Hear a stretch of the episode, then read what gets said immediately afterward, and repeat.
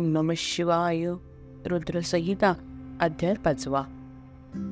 पवित्र तीर्थक्षेत्री नारदांचे भ्रमण आणि शिवचरित्राविषयी ब्रह्मास प्रार्थना.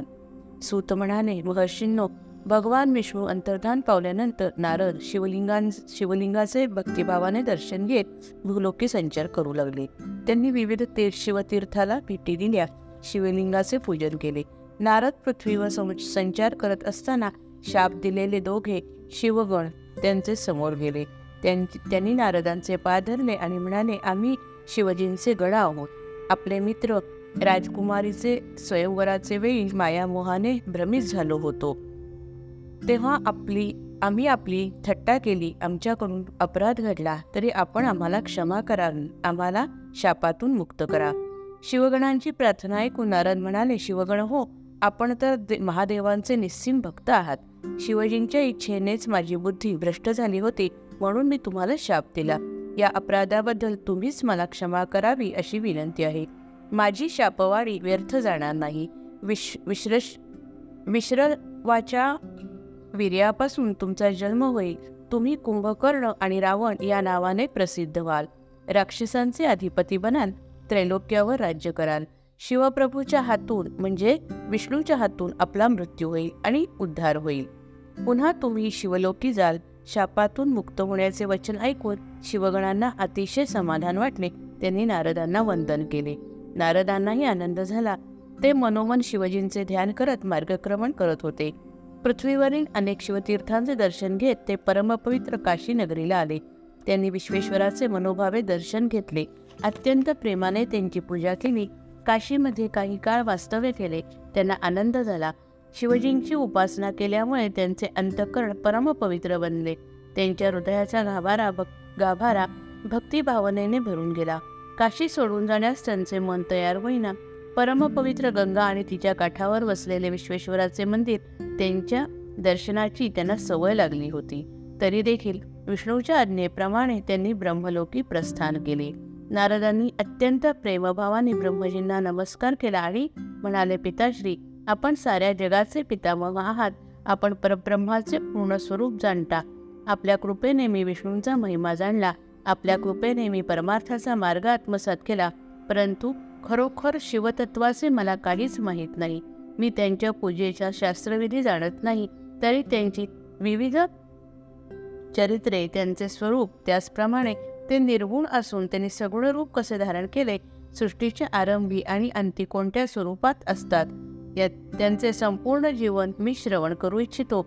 मी आपणास पूर्ण शरण आलो आहे तरी शिवजींच्या चरित्राचा पूर्ण वृत्तांत सांगावा ही प्रार्थना.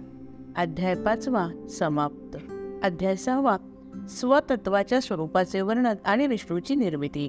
ब्रह्मदेव म्हणाले हे नारदा तू खरोखर महान बुद्धिमान आहेस. तू सर्वांच्या कल्याणाचा विचार करतोस. तू लोकांचे पाप नाहीसे करतोस. शिवजीच्या परमतत्वाविषयी विष्णूंना जेवढी माहिती आहे तेवढी मला नाही. तरी पण मला जेवढी माहिती आहे तेवढी सांगतो. शिवजींचे स्वरूप अतिशय अद्भुत आहे. ज्यावेळी महाप्रलय झाला त्यावेळी सारे विश्व नाहीसे झाले.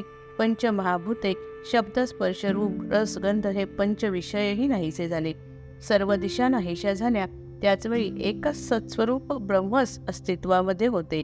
ते ब्रह्मस्वरूप म्हणजेच शिवतत्व. ते अनंत आहे. ज्योतिस्वरूप आहे. सर्वव्यापी आहे. सर्वांचे अधिकारण आहे. त्याचे शब्दाने वर्णन करता येत नाही. वेदालाही त्याचे वर्णन करता येत नाही. मी एक आहे अनेक व्हावे असे स्फुरण निर्माण झाले. आपल्या लीलाशक्तीने आपलीच मूर्ती निर्माण केली. त्या अमरत्वात अमरतत्वाचे मूर्त स्वरूप म्हणजे सदाशिव होय. त्यालाच ईश्वर म्हणतात. सदाशिवाने आपल्या शरीरातून प्रकट केलेल्या शक्तीला प्रधान प्रकृती गुणवती व माया असे म्हटले जाते. ती विकारसहित असून बुद्धी तत्वाची जननी आहे. तिला अंबिका सर्वेश्वरी प्रकृती नित्या अधिकारण असे म्हणतात. त्या अंबिकेला आठ भुजा आहेत. तिच्या हातात विविध प्रकारची अस्त्रे आणि शस्त्रे आहेत. ती एकाकी असली तरी संयोगवश अनेक होते. सदाशिवांना परमपुरुष ईश्वर शिव शंभू महादेव किंवा महेश्वर असे म्हणतात. मस्तकावर गंगा व चंद्र धारण केला आहे. त्याची पाच मुखे आहेत. प्रत्येक मुखाला तीन नेत्र आहेत. त्यांनी अंबिकेच्या सह्याने शिवलोक नामक क्षेत्र निर्माण केले. ते परमपवित्र स्थान म्हणजे काशी. एके दिवशी शिव व शिवा शक्ती व अंबिका आनंदवनात विहार करत होते. त्यांचा एक सुंदर पुरुष निर्माण झाला. ते विष्णू नामाने ओळखले जाऊ लागले. त्यांनी शिवशक्तीच्या सांगण्याप्रमाणे तपश्चर्या केली. त्यांना ब्रह्म परब्रह्माचा साक्षात्कार झाला. विष्णूच्या अंगातून घामाच्या धारा तपश्चर्या परिश्रमामुळे निर्माण झाल्या. सर्व जलमय झाले. ते जलात त्या जलात ते राहू लागले. त्यामुळे त्यांना नारायण म्हणू लागले. नार म्हणजे जल व त्यात शल श त्यात शवन केल्यामुळे नारायण. त्यातून प्रकृती निर्माण झाली. त्यापासून तीन गुण व विविध अहंकार उत्पन्न झाले.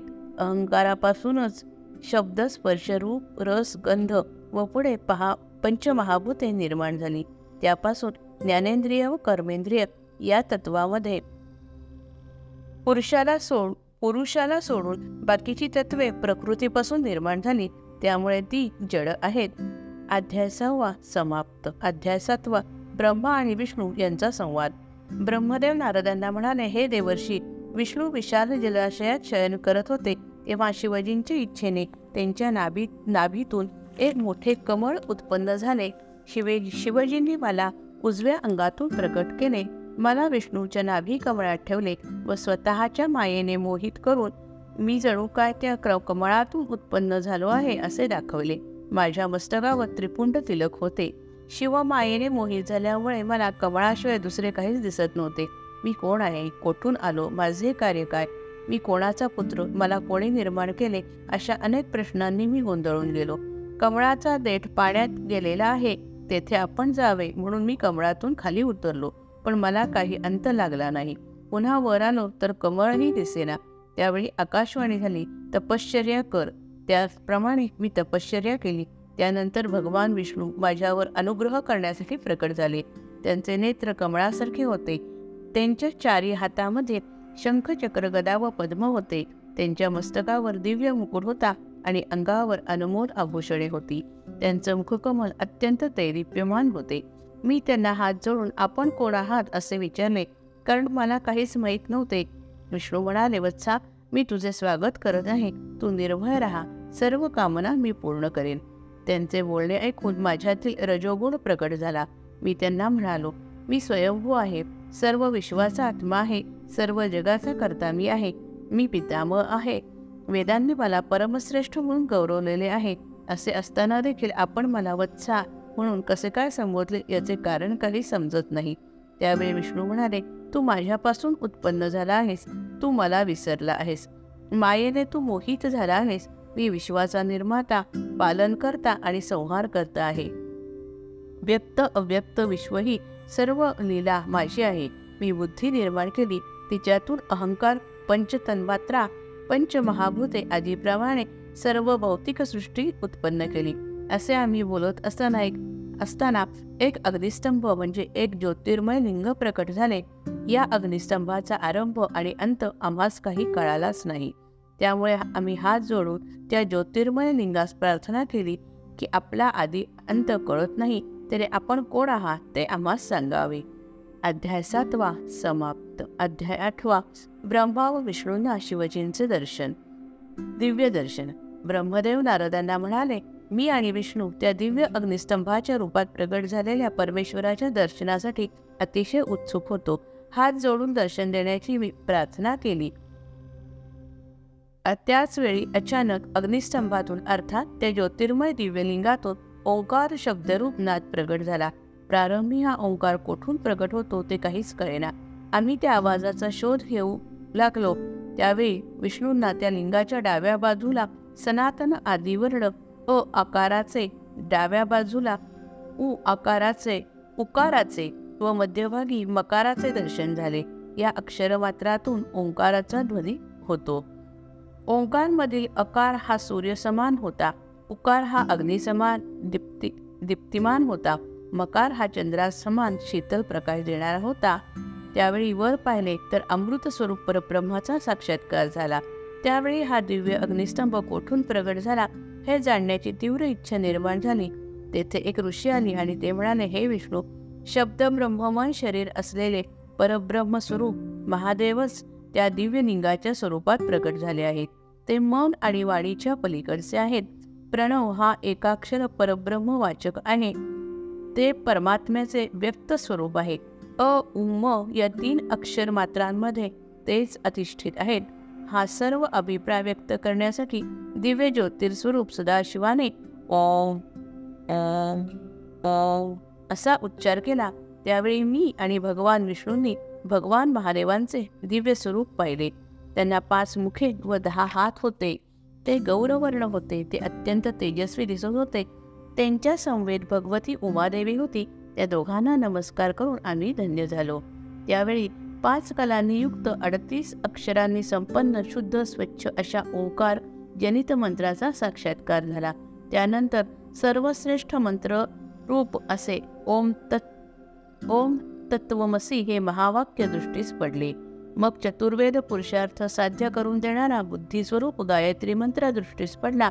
त्यानंतर मृत्युंजय मंत्र पंचाक्षरी मंत्र दक्षिणामूर्ती मंत्र व चिंतामणी मंत्र समोर दिसू लागले. भगवान श्रीहरी त्या मंत्राचा जप करू लागले. त्यानंतर ऋग्वेद यजुर्वेद सामवेद हे ज्याचे स्वरूप आहे जे ईश्वराचे ईश्वररूप आहेत जे सर्वांना प्रिय आहेत ज्यांचे अंतकरण अतिशय सौम्य आहे जो पुराण पुरुष आहे जे देवांचे देव आहेत ते माझे अधिपती आहेत जे उत्पत्ती स्थिती व संहार करते आहेत आणि जे परमकल्याणकारी आहेत त्या वरदा वरददायक सांबशिवाची मी आणि श्रीविष्णूंनी अंतःकरणापासून प्रेमपूर्वक स्तुती केली. अध्याय आठवा समाप्त. अध्याय नववा. शिवजींच्या मूळ तत्वाचे वर्णन. ब्रह्मदेव पुढे नारदांना म्हणाले मी आणि विष्णूंनी केलेली स्तुती ऐकून भगवान शिव अतिशय प्रसन्न झाले. त्यांनी आपले अक्षर ब्रह्ममय दिव्य स्वरूप आवरून घेतले आणि सगळं रूपाने साकार झाले. त्यांच्याबरोबर भगवती उभा होती. त्यांना पाच मुखे पंधरा नेत्र मस्तकी जटा त्यावर चंद्रकोर भाडे त्रिपुंड नीलवर्ण कंठ दहा भुजा सर्वांगी भस्म लावलेले विविध आभूषणांनी युक्त सर्वांग सुंदर आदिनाथांना उमेसहित पाहून आम्हाला अतिशय आनंद झाला. हात जोडून आम्ही त्यांची स्तुती करू लागलो. त्यानंतर त्यांनी आम्हाला वेदाचे ज्ञान दिले. आम्ही नमस्कार केला. त्यांना म्हणालो हे महाप्रभू आपण कशामुळे प्रसन्न होता? आपले पूजन कसे करावे? आपले कार्य कोणते हे जाणून घेण्याची इच्छा आहे. भगवान शिव म्हणाले हे श्रेष्ठ देवांनो आपल्या शुद्ध भक्तीने हे श्रेष्ठ देवांनो आपल्या शुद्ध भक्तीने संतुष्ट झालो आहे. माझ्या लिंगाची पूजा करा. लिंग हे माझे स्वरूप आहे.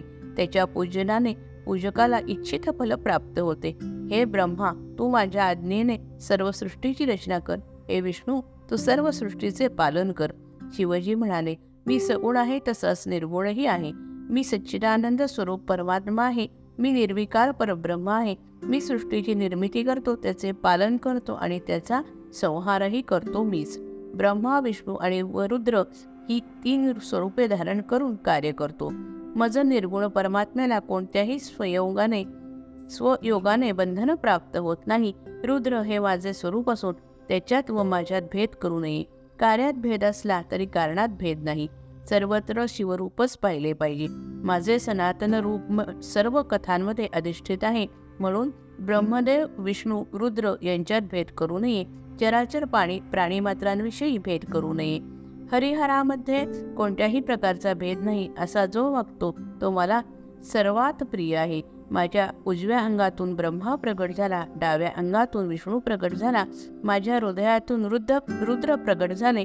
जे पुरुष जे पुरुष प्रकृतीच्या पलीकडे आहे तीन गुणांचे ऐश्वर धारण करत असलो तरी मी गुणातीत आहे. मी सर्वव्यापी एकमेव परमात्मा आहे. हे विष्णू तू माझ्या आज्ञेने सृष्टीकर्ता ब्रह्मदेवाचेही पालन कर. त्यामुळे तू त्रैलोक्यात पूजनीय होशील. अध्याय नववा समाप्त. जय जय रघुवीर समर्थ.